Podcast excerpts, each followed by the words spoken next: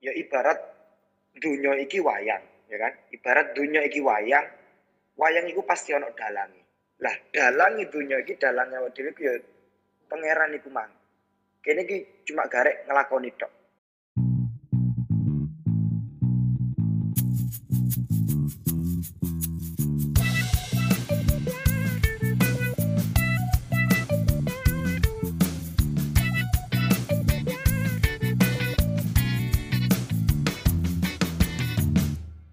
Bridget, masalah iku aslinya nggak ono. Dikatakan masalah iku polane kene nggak iso nrimo keadaan, nggak iso nrimo kenyataan. Dadi ini masalah. Tapi lek kene iso nrimo kenyataan, sebenarnya masalah iku nggak ono. Di kenyataan koncone kene kok ngono, kenyataan uripe awak dhewe iki warna-warni, beragam. Lek iso diterima kenyataan iku gak bakalan dadi masalah. Tapi lek akeh nuntute, akeh jaluke, gak iso nrimone, abot nrimone, lha iku lek menurutku bakalan dadi masalah. Subhanallah. Bener sih. Subhanallah. Omonganmu anjen gak wani ngomong anjen yo bener sih. Tapi lek dipikir-pikir yo misale kebanyakan orang sing punya pemikiran sama mbek awakmu kudune yo dunya iki yo tentrem ae gak sih? Iya. Yo bisa dikatakan ngono. Iya, tapi emang kenyataane iku lho, kenyataane kan yo enggak ngono lho. Balemane nang kenyataan, balemane nang kenyataan. Koyo kenapa kok kenyataane enggak ngono? Ben kene kan iso mikir. Contoh nang ajaran agama, lek nang ajaran agama awake dhewe kan wis jelas babi ku gak oleh dipangan haram dan lain-lain ya. Tapi kenapa kok diciptakan? Kenapa kok tetap ono babi ku? Ya biar manusia ku mikir. Lek manusia iki gak mikir kan gak ono usahane kan. Kayak sok bedakno, engko endi sing salah, endi sing bener. Sing ono bener tok, lek sing ono bener tok, terus cara ngerti bener iku lek gak ono sing salah iku ya apa? Kok ngono. Setuju sih, Gus. Setuju. Tapi yo balik mana kenyataan emang koyo ngono. Gak kabeh menungso iku pemahamane padha. Dadi kene kudu pinter-pinter iso nyesuaikno. Pemikiran mungkin gawe wong-wong sing mungkin sak istilahnya sak frekuensi lah mbek awake sak agama lah. Nah, kira-kira lek tekan pandangan Islam dhewe, muslim dhewe sakjane sing bener iku lho. Ya apa sih nganggep toleransi iku? Sebenarnya kita itu nggak perlu memandang dalam menghargai manusia lain, dalam menghargai tetangga, dalam menghargai teman, dalam menghargai saudara, dalam menghargai orang lain. Itu kita nggak perlu dalil, nggak perlu pendapat sing macam-macam, nggak perlu kita memandang agama harus sama, tidak. Kalaupun kita agamanya berbeda, pandang satu. Itu kene podo-podo makhluk ciptaane Tuhan. Wis iku. Iku dalil, iku petunjuk menurutku bagiku, iku petunjuk gawe saling menghargai antar sesama. Lek menurutku, semua agama iku sing diajarne iku baik. Yo gak ada teko telu. Yo cinta, kasih sayang, ambek perdamaian. Jadi lek ana sing bleret teko iki, lek ana sing gak nglaksanakno iki, berarti duduk salah agama nih, tapi salah oknum nih. Salah menungso nih. Setuju. Balik mana menungso iku yo onoe koyo ngono, onoe gak sempurna. Onoe menungso iku yo isine salah, onoe menungso iku yo hina.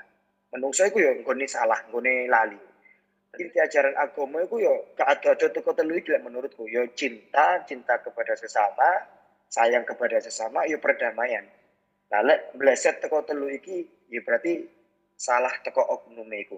Entah iku terus lek dimaksud toleransi. Lek dimaksud toleransi iku menurutku cukup kita menghargai. Menghargai dalam artian memahami sisi-sisi kemanusiaan. Soalnya lek ini dengan beralasan harus sama agama, harus sama ajaran, harus sama kelompok, harus sama organisasi, itu salah menurutku. Kenapa? Soalnya perbedaan itu iso menyatukan semua. Contoh 10, angka 10. Angka 10 itu nggak hanya 5 tambah 5. Tapi isok 7 tambah 3, 15 kurangi 5, 5 kali 2, 20 kali 2, 20 bagi 2, yang hasilnya 10. Ya, tujuannya sama. Intinya walaupun beda cara nih, tapi tujuannya tetap menuju angka 10 itu kan. Intinya meskipun beda cara nih, beda pemandangan, tapi tetap kita harus bisa satu. Opo, golek kedamaian gimana? Karena kenapa? Kita hidup di alam dunia. Kene urip nang alam dunia, kanan kiri kita iki ya ana menungso liya. Baru lek kene urip nang dhewean, urip nang hutan, gak ketemu menungso, baru kene iso terus menerus menjadikan agama. Paham maksudnya? Tapi kene iki urip nang alam dunia, tentu kanan kiri kita iki ya ana sing seagama, ana sing beda agama, sing sepandangan, ana sing beda pemandangan, ana sing beda pandangan, beda pendapat. Lah kene iki kudu iso nyesuaikno. Polane lek nang ajaran agama Islam dhewe, lek agama awak dhewe ana dua kan hubungan sing perlu dijaga iku hablum minannas sampai hablum minallah. Sing paling utama iki hablum minannas, hubungan ambek menungso ne dhisik. Polane kenapa? Lek hubungan ambek menungso iki elek, hubungan ambek Allah iki angel sing bakalan tutup, angel sing sok diterima. Ya ibarat utang jarum nang dunya, lek gak dimarekno utang jarum nang dunya iku, mben nang akhirat iki bakalan kabotan. Tapi lek hablum minannas iku wis api, wis gak duwe musuh nang alam dunya, nang kabeh ku dirangkul, kabeh ku iso nrimo awak dhewe, kabeh ku iso memahami. Iku hablum minallah iki ya dadi enteng. Hablum minallah iki wis gak perlu sapa-sapa ngerti, gak perlu. Cuman kita ambek Allah ae. Nah, sing perlu iku sing perlu dibuktikno nang alam dunya. Iki sing perlu ana bukti nyatane iki ya hablum minannas iki. Kudu iso jaga kancaane awak dhewe, kudu iso jaga antar perasaan. Sekirane aku ngomong ngene iki, kancaku kesinggung apa gak? Sekirane aku lek nglakoni koyo ngene iki, kancaku lara ati apa enggak? Lek wis iso mikir koyo ngono, lek iso berpendapat koyo ngono, menurutku iki baru sing dijenengi toleransi. Soale saling menjaga perasaan, ngejogo atine koncone. Bah iku muslim, bah iku Kristen, bah iku Buddha, Hindu dan lain-lain. Iki sing dimaksud toleransi menurutku koyo ngono. Setuju sih, setuju. Cuman yo ya apa yo? Lek ngrungokno pesan-pesanmu ngene iku rasane ndelok Islam iku kan indah ngono lho.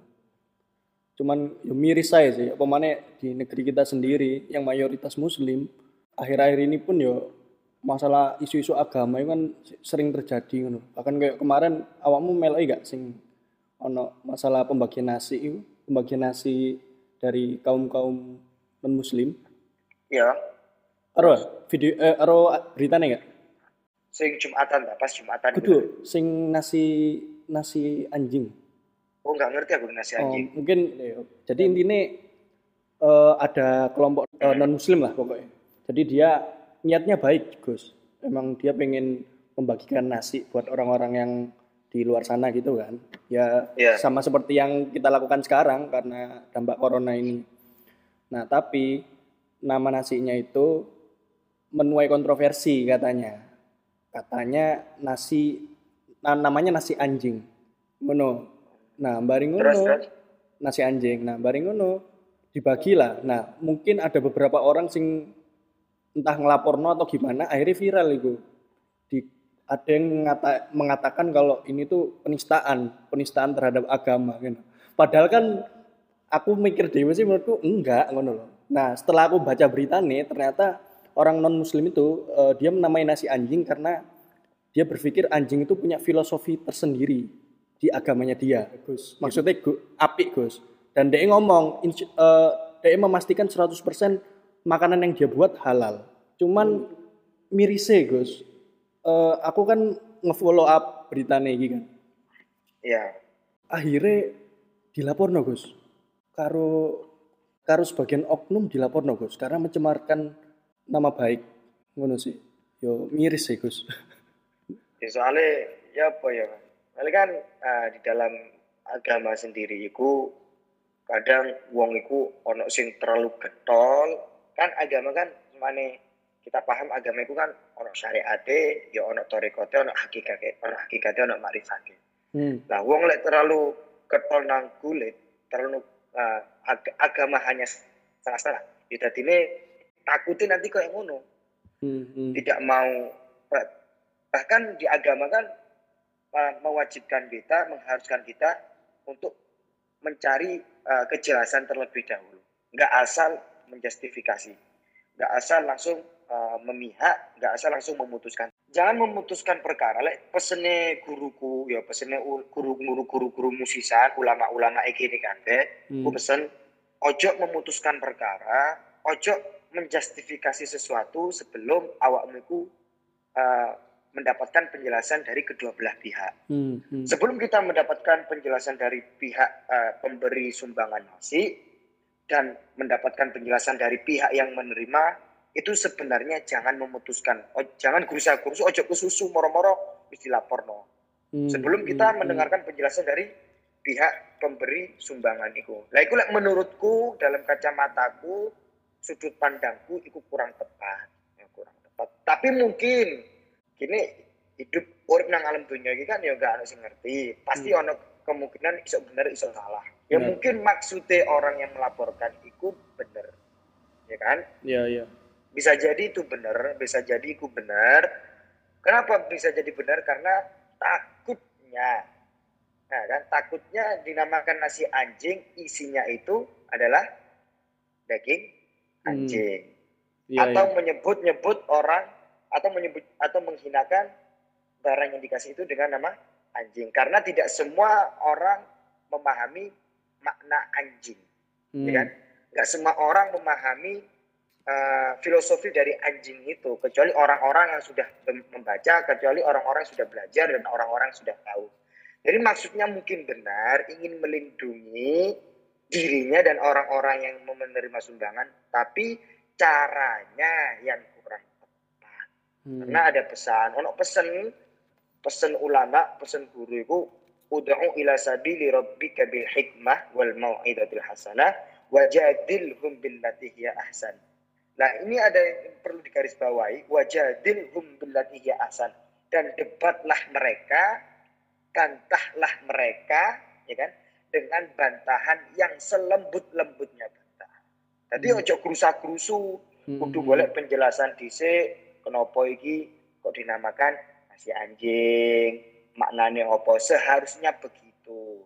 Menurutku, tapi balik maneh menungso itu pemahamannya ya beda-beda, kita nggak bisa menyalahkan. Toh juga nanti benar tidak itu ya urusan Tuhan. Alaihissallahu bi'ahkamil hakimin. Allah itu hakim di atas segala hakim. Iya. Jadi benar tidak itu, benar enggak yosiku kita pasrah aja. Yang penting kita mencoba untuk berlaku baik, melakoni hal-hal yang baik, melakoni hal-hal sing nyeneng wong liya dan sebisa mungkin mengurangi, meminimalisir perkara-perkara sing menyebabkan orang lain itu kecewa. Iku sing bisa dilakukan ambek awak dhewe. Iya, iki terkait nasi anjing iku. Terlepas dari nasi anjing iku, bahkan kita mungkin udah terbiasa mungkin sama nasi kucing kan. Nasi kucing kan ya ono istilahnya. Ya, tapi apakah dalamnya nasi dagingnya kucing kan enggak juga gitu kan, karena mungkin nasi kucing ini porsinya kecil gitu kan ya, mirip ya, betul. Porsi sama porsi kucing gitu kan, jadi kalau orang mau makan harus berapa porsi dulu baru kenyang gitu. Kadang juga agama itu kalau dicampur dengan nafsu jadinya amburadul kan menurutku. Jadi agama itu dicampur ambek nafsu dadine yang ngono. Sing didelok nang wong liya salah. Lek agama iku wis dicampur nafsu iki salah. Iya. Enggak sependapat ambek awak dhewe salah. Enggak sepemahaman ambek awak dhewe salah. Enggak sekelompok ambek awak dhewe meskipun iku dalam Islam sama-sama beragama Islam, tapi lek agama iku wis dicampur ambek nafsu, memandang wong sing berbeda pendapat ambek awak dhewe meskipun iku dalam satu atap Islam gitu. Itu bisa jadi menganggap salah. Karena ada apa? Ada campur tangan nafsu. La innan nafsa la amaratun bisu. Iku mang nafsu iku yopo-yopo pasti senengane gare wong iku nglakoni elek. Iya ya Gus, setuju Gus. Yo, tapi yo gimana yo? Ya itu musuh utama sih, musuh utama setiap manusia, nafsu. Nah, musuh utama setiap manusia yo nafsu. Setiap agama musuhnya yo nafsu. Agama apa ae lek iso ngimbangi nafsune yo bakalan kepleset sisan. Iya. Jadi gak hanya nang muslim sisan, tapi yo agama Hindu, agama dulur awake dhewe Kristen. Aku mau tulur awak dhewe sing Buddha, lek nyampur nafsu ambek ajaran agama ini, yo kurang lebih bakalan kepleset sisa. Aku ngene iki lek masalah koyo toleransi ini eling-eling iki sih, Gus Dur sih. Enggak ada duanya beliau.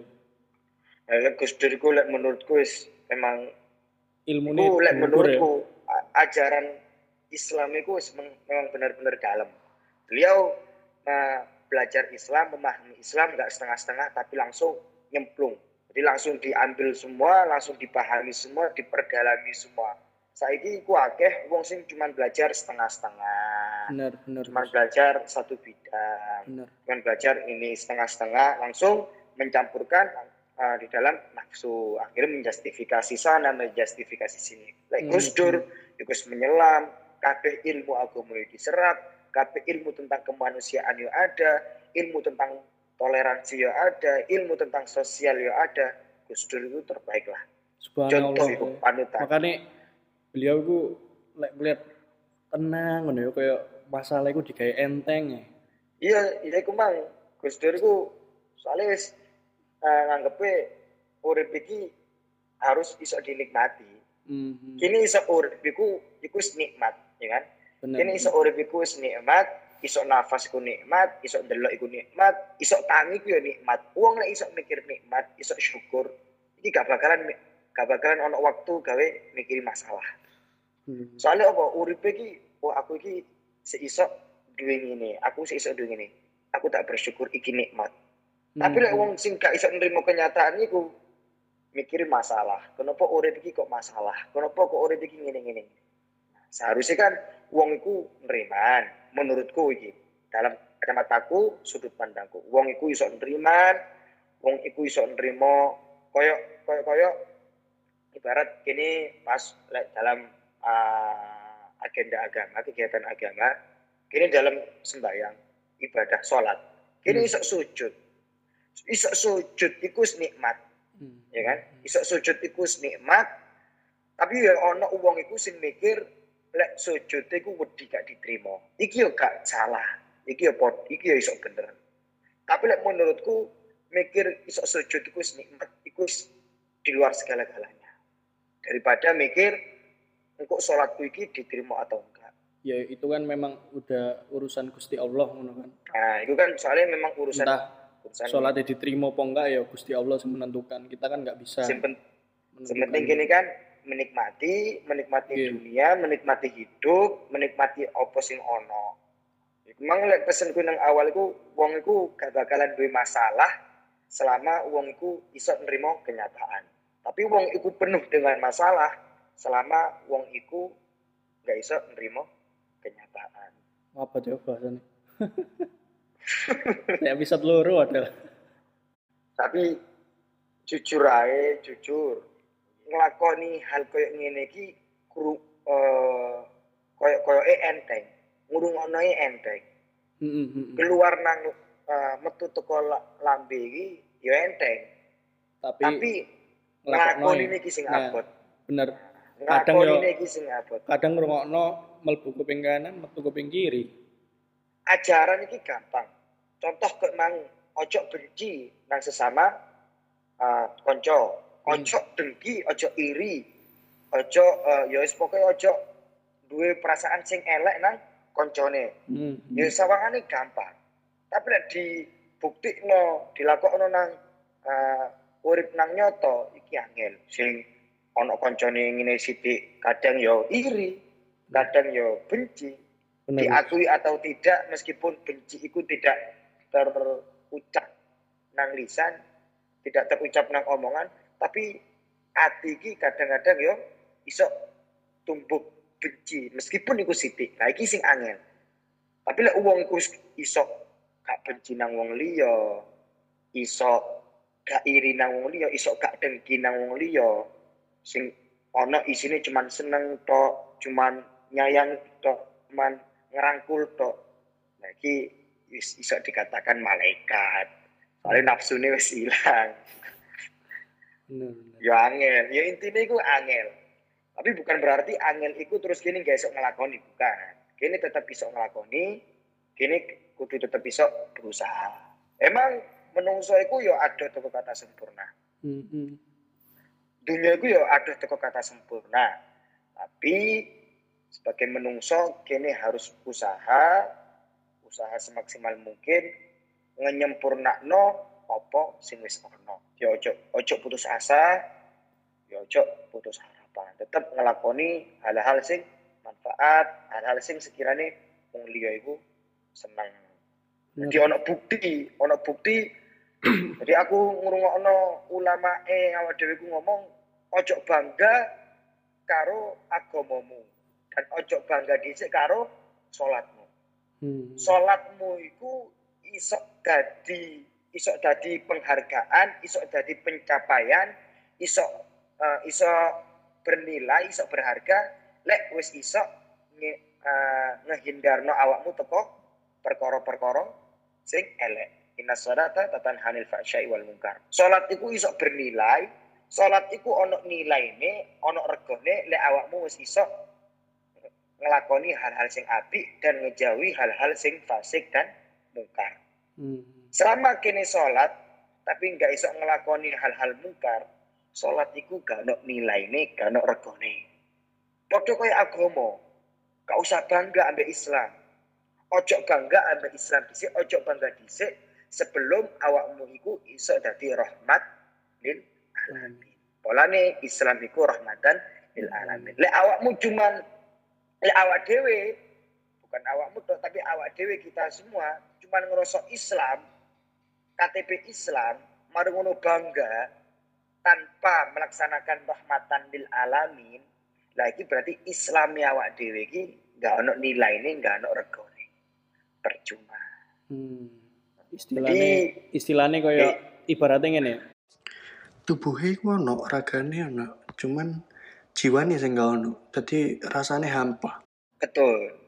Jadi ojo agama, jangan terlalu bangga dulu terhadap agama sebelum kene iso dadi contoh sing apik gawe wong liyane. Agama ne ono, jasate ono, tapi wong liya gak iso ngerasa manfaate, wong liya gak iso ngerasa bentuk wujude agama iku ya percuma. Jadi koyo hampa, kosong, ana agama ambek kan agama ya padha wae. Tapi nek wis agama iku iso dadi wadah, dadi rahmatan lil alamin, lagi baru bukti nyata. Baru awak dhewe iso bangga, baru awak dhewe iso ngerasa seneng duwe agama. Polane apa? Polane iso nglakoni rahmatan lil alamin. Lah wis ngerti to, rahmatan lil alamin. Bener.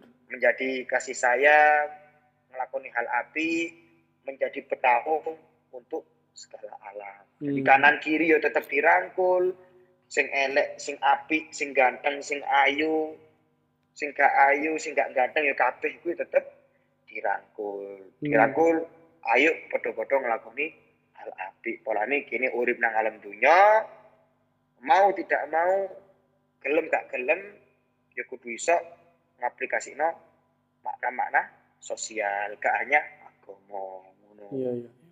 Ya mungkin ngene Gus, terlepas dari Islam sendiri ya. Mungkin kalau dinaikkan lagi, diumumkan lagi, bahkan tiap agama pun kalau setiap pemeluknya ini mengikuti ajarannya dengan baik, yo harusnya tentrem kan. Maksudnya yo semua jadi bernilai gitu loh. Lek wong misalnya wong muslim meloki ajarannya muslim dengan baik, wong Kristen dengan baik, Hindu, Buddha, Konghucu dan seterusnya. Lah mungkin lek semua, karena kan iku mang sing Gus katakan tadi kan, setiap agama kan mengajarkan kasih sayang, kebaikan, kan ngono. Nah, makanya umatnya dewe, pemeluknya dewe, misalnya bener-bener menerapkan ajaran sing disuruh mbek agamae, insyaallah kan mungkin agama apa dunia iki ya tentrem-tentrem ae. Ya, bener. Cuman ya iku mang halangane hawa nafsu iki.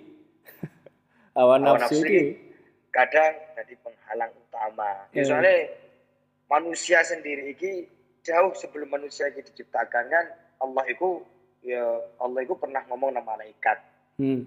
Ya ceritanya gini, Kat, aku bakalan nyiptakno menungso nang alam dunya. Menungso iki kok tak dadekno khalifah, pemimpin nang dunya iki, menungso iki bakalan tak dadekno pemimpin nang alam dunya. Dijawab oleh malaikat. Ya Allah, bukannya menungso iku kerjane cuma ngerusak dunia. Menungso iku bukannya sifatnya elek. Dan bukannya menungso iku kebanyakan kok bakalan ngerusak dunia iku dhewe.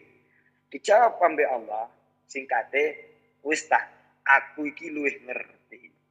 Dadi menungso elek iki, menungso sing bakalan dadi ngerusak dunia, sing gare dunia gak tentrem, gare dunia gak damai ku yo oknome dhewe, menungso dhewe. Iku wis malaikat iku wis ngerti sebenarnya. Lek menungso iki bakalan koyo ngene. Tapi ya iku mang sing tak omongno. Iki gawe pembelajaran gawe awak dhewe, ben awak dhewe iki iso mikir, ben awak dhewe iki tetep iso usaha. Usaha mencoba golek atau mencoba ngerteni endi sing apik mbek sing elek. Sing elek atau kurang apik. Jadi kene iki iso ngerti. Dunia dan seisine iki pembelajaran kabeh. Yo kabeh kene nang dendi ambe sapa iki yo isine pembelajaran. Ya iku mang salah siji pembelajarane iku kaya mangko. Kudu kene iso memahami oh iki apik, oh iki elek. Tapi lek wis ngerti iki elek, iki apik bukan berarti kene terus ngadewi sing elek dudu. Lek menurutku tetep sing elek, sing apik iki tetep dirangkul dadi siji kabeh. Nah, kene kudu iso dadi contoh, kudu iso dadi wong sing pertama mengaplikasikno. Ya mungkin akeh wong sing wis koyo ngono. Tapi ojo ngenteni wong liya. Mungkin ya sudah banyak orang yang saling merangkul semuanya.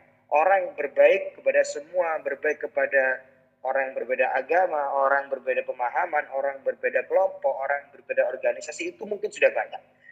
Tapi jangan menunggu orang lain. Ojo ngenteni wong liya. Kudu ndelok nang awak dhewe kene. Awak dhewe iki kudu iso dadi penggerak, awak dhewe iki kudu iso dadi sing ngelangkah. Soale apapun iku, apapun bentuke, apapun wujude, sing kene tanem, sing kene lakoni, hasilnya kok, manfaatnya kok, ya bakalan kene rasakno dhewe. Ya kan jelas nang ajaranane agamane awak dhewe, nang ajaran agama Islam. Iku fa may ya'mal mithqala dzarratin khairan yarah wa may ya'mal mithqala dzarratin syarran yarah. Wong sing nglakoni apik, wong sing nglakoni perkara-perkara sing disenengi wong liya, iku ben bakaran entuk manfaate sisan. Ya lek saiki seneng ngewangi wong liya, lek saiki seneng ngebantu wong liya, ben anak cucune awak dhewe ya insyaallah dibantu diewangi ambek wong liya sisan. Amin. Wamai yakman mithqala dzarratin syarran yarah. Nah, tapi lek wong iku urip nang alam dunya, selama urip nang alam dunya iku senengane ngemusuhi wong liya, ya ngebenci wong liya, gak gelem ngewangi wong liya, ngefitnah-fitnah wong liya, ngomongno eleke wong liya, ya bisa jadi engko awak dhewe atau anak turunane awak dhewe iki dibenci dan dimusuhi ambek wong liya. Lah iki wis jelas. Entah kene iki sadar atau tidak, tapi ini sudah jelas. Kene menyadari atau tidak itu ya iku urusane pribadi masing-masing, tapi iki wis jelas, ajaran kok ngene iki wis jelas. Atau secara umume sing familiar nang awak dhewe iki hukum alam. Hukum alam itu tetap berlaku. Coba lek awak dhewe kan lek nanam pisang, ya pasti kan tumbuh ya pisang toh. Bener. Awak dhewe nanam jeruk, pasti tumbuh ya jeruk. Ya gak ngarah awak dhewe nanam pisang, tumbuhe moro-moro duren, tumbuhe moro-moro semangka, gak ngarah. Ya iku ibarat bon iku mang, kene lek wis apik nang wong liya, insyaallah wong liya pasti apik nang awak dhewe. Lek nang awak dhewe ya nang anak cucune kene. Tapi lagi ini yo elek nang wong, ngemusuhi wong, ngelarani atine wong. Ya bisa jadi engko awak dhewe ya dilarani ambek wong liya. Kalau tidak kita awak dhewe ya bisa jadi anak cucune kene. Ngono. Bener. Jadi urip iki prinsip urip iku sebenarnya sederhana. Lek menurutku prinsip urip iku sebenarnya sederhana. Sepenting ngelakoni apik, lek hablum minannas iku ngelakoni api, nang wong liya ku aja sampe duwe perasaan gak seneng, nang wong liya ku aja sampe duwe perasaan iri, nang wong liya ku aja sampe duwe perasaan benci. Saben dina iku ya kene kudu iso nebar api, cinta, kasih sayang. Saben dina iku lak hablum minannas, lak hablum minallah iku ibadahmu. Wis pokoke ibadah ya wayahe salat, wayahe poso, ya kan? Wayai zakat, wayai lek mampu haji yo mampu yo budal haji dan ibadah-ibadah hablum minallah laine. Lek wis loro iki dilakoni, wis insyaallah lek menurutku urip iki bakalan adoh teko sing jenenge masalah. Ngono. Bener. Setuju sih, Gus. Ngomongin karo tak resapi sih, Gus. Oke bener kabeh. Selama ya semoga jadi pembelajaran lah buat para pendengar di ya, aku nantinya sisanya jadi pembelajar. Aku nantinya sifatnya belajar kini kafe sifatnya aku ya sifatnya mengajak untuk saling belajar sama-sama belajar untuk menjadi orang yang baik, menjadi orang bisa memberi manfaat pada orang lain. Meskipun aku dhewe ya sik adoh teko sing jenenge apik, aku dhewe ya adoh teko sing jenenge bener, makane ayo lek iso bareng-bareng, belajar bareng-bareng, nglakoni bareng-bareng ben iki iso dadi wong sing apik, iso dadi wong sing manfaat. Ngono ae pesanku. Omane kan tayange pas bulan Ramadan. Mugi-mugi nambah berkah. Kan daripada buka apa luwe-luwe ngene poso buka-buka TikTok karuan kan ngrungokno podcast ngene. Buka TikTok. Iya, kan ono sing ngomong Ramadan niku kan sekolah gitu. Ramadan niku kan les. Ono sing ngomong Ramadan niku latihan. Ya PPE saulan iki kene latihan dadi wong sing apik, sekolah dadi wong sing apik. Engko mari sekolah BPE ana sing bekas nang awak dhewe. Dadi gak usah putus sekolah maneh, seterusé kene iso dadi wong apik, iso dadi wong sing manfaat gawe wong liya. Entah iku beda agama, entah iku beda kelompok, entah iku beda organisasi, pokoke kene dadi wong apik, kene iso ngeki manfaat nang wong iku. Bener. Ya, semoga bisa jadi renungan bersama lah. Amin. Yo, awak dhewe pisan, yo karo pendengar pisan lah. Siapapun itu, apapun agamanya. Intinya agama apapun mengajarkan hal-hal yang baik dan kasih sayang lah intinya. Terus betul, hubungan kalau orang udah memeluk agama, kalau bisa hubungan antar manusianya juga diperbaiki, hubungan dengan Tuhan juga harus diperbaiki. Artinya harus seimbang gitulah. Betul, harus supaya memperoleh ketenangan dan kenyamanan dalam hidup gitu loh. Dikit-dikit kalau masalah kan kadang-kadang kalau ada orang punya masalah terlalu dipikir, mungkin bisa dipikirkan kembali. Mungkin hubungan kita dengan manusia masih kurang baik ataupun hubungan kita dengan Tuhan juga seperti itu.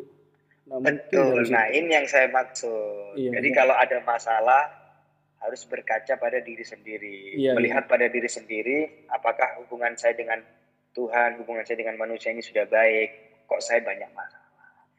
Jadi kalau semakin tinggi sebenarnya, semakin tinggi ilmu seseorang, maka harus semakin baik hubungannya dengan sesama. Kalau hubungan dengan sesama itu masih melihat perbedaan, melihat batasan, berarti ilmunya ini masih setengah-setengah. Itu kalau menurut saya. Tapi ada pertanyaan, Gus. Gimana kalau kondisinya jomplang, Gus? Jadi nggak seimbang. Jadi misal mungkin habluminanasnya lebih tinggi ataupun habluminallahnya yang lebih tinggi. Kalau kayak gitu gimana, Gus? Nah, kalau kayak gitu kan kalau selama ini prinsip saya apapun itu harus seimbang, ya kan? Iya. Tapi kenapa kan... kok bisa seimbang dulu? Karena simbol burung itu punya dua sayap, ya kan? Dua sayap itu kalau satu sayapnya patah atau satu sayapnya ini nggak berfungsi, burung ini nggak bakalan bisa terbang. Sama seperti manusia itu punya dua kaki. Alhamdulillah sehat dua kaki, dua-duanya sehat. Kalau salah satu kaki ini ada yang kurang sehat, jalannya juga sempoyongan. Begitu juga dengan manusia sendiri. Habluminannas sama habluminallah ini kalau bisa memang seimbang. Tapi kalau tidak seimbang, contoh habluminallahnya saja yang dikedepankan, atau habluminannasnya saja yang dikedepankan. Nah, kita juga harus paham konsekuensinya itu tadi. Iya. Kita harus bisa memahami konsekuensi. Kalau habluminannasnya ini nggak terlalu, konsekuensinya seperti apa? Apakah mendapatkan masalah atau tidak? Ya kan? Contoh kan habluminannasnya kurang seimbang, kurang begitu. Habluminanas ini gak patio api. Berarti kok iki konsekuensi ini apa? Aku iki untuk bantuan teko wong liya apa enggak? Nah, itu termasuk konsekuensi. Karena kenapa? Habluminanasnya enggak sebegitu bagus. Iya. Kan? Urusannya berarti dengan gerakan sosial. Aku ini dilihat orang apa enggak? Kalau aku butuh bantuan, orang lain mau bantu aku apa enggak? Itu kalau habluminanas kurang baik. Kalau habluminallahnya kurang baik, aku nanti kalau habluminallah hubungan dengan Allah ini kurang baik, apakah saya bisa mendapatkan ketenangan jiwa? Nah, itu konsekuensi. Benar, jadi kan itu ada konsekuensi nih. Hubungan dengan Tuhannya itu kurang baik, bisa mengarah ke ketenangan jiwa, ya kan? Kalau hubungan dengan manusia itu kurang baik, bisa mengarah ke hubungan sosialnya. Nah, mengatasinya itu bagaimana? Mengatasinya itu tadi dengan belajar. Kita mengajak sama-sama mereka, orang-orang yang seperti ini, kita ajak untuk saling belajar, menyamaratakan. Maksudnya menyamaratakan itu apa? Menyeimbangkan. Karena semuanya ini dua-duanya penting. Dan menurutku, hal yang paling penting ini, ya habluminannas. Kenapa? Soalnya awak dhewe urip. Karena kita hidup sehari-hari ya sama manusia lain. Kecuali kalau kita nggak hidup di dunia, kita hidup di alam akhirat, baru perbanyak hablum minallah. Paham kan? Jadi soalnya urip nang alam dunia, syariatnya kayak ngono, nyotone kayak ngono, kenyataannya kayak ngono, berarti hablum minannase ya kudu ditemani. Hablum minallah itu vertikal, itu urusan pribadi masing-masing. Iya, benar, setuju sih, Gus. Ya mungkin gini, Gus, sederhanakan mungkin ya, sesuai ibarat tadi kan burung kalau punya satu sayap kan nggak bisa terbang. Tapi kalau misal tetap dipaksakan, ya bisa mungkin terbang, tapi tetap akhirnya jatuh juga. Begitupun juga dengan orang yang, mohon maaf, yang misal mungkin kakinya satu nggak berfungsi dengan baik, ya mungkin bisa jalan dengan bantuan apa? Alat bantu itu ya, tapi ya pada akhirnya kesakitan juga, menderita juga dia. Jadi mungkin seperti itu ya, dipahamin sederhananya ya. Sederhananya seperti itu. Jadi seimbang itu lebih baik daripada berat sebelah. Iya. Ya mungkin pembahasan tentang itu dicukupkan dulu lah. Mungkin udah terlalu lama nggak kerasa udah. hampir 1 menit jam. Iya, hampir 1 jam. Terlepas dari itu tadi ya. Ya, terlepas dari itu tadi, semoga teman-teman juga yang mendengarkan dapat merenungi, entah mereka menganggap itu jelek atau enggak ya, yang penting diambil yang positifnya aja, itulah. Pesanku teko mang sing tak sampekno, kalau ada perkataan atau pendapat-pendapat yang baik, yang benar itu datangnya dari Tuhan, datangnya dari Allah. Kalau ada perkataan atau pendapat-pendapat yang kurang tepat, yang salah, itu datangnya dari saya pribadi. Siap, Gus.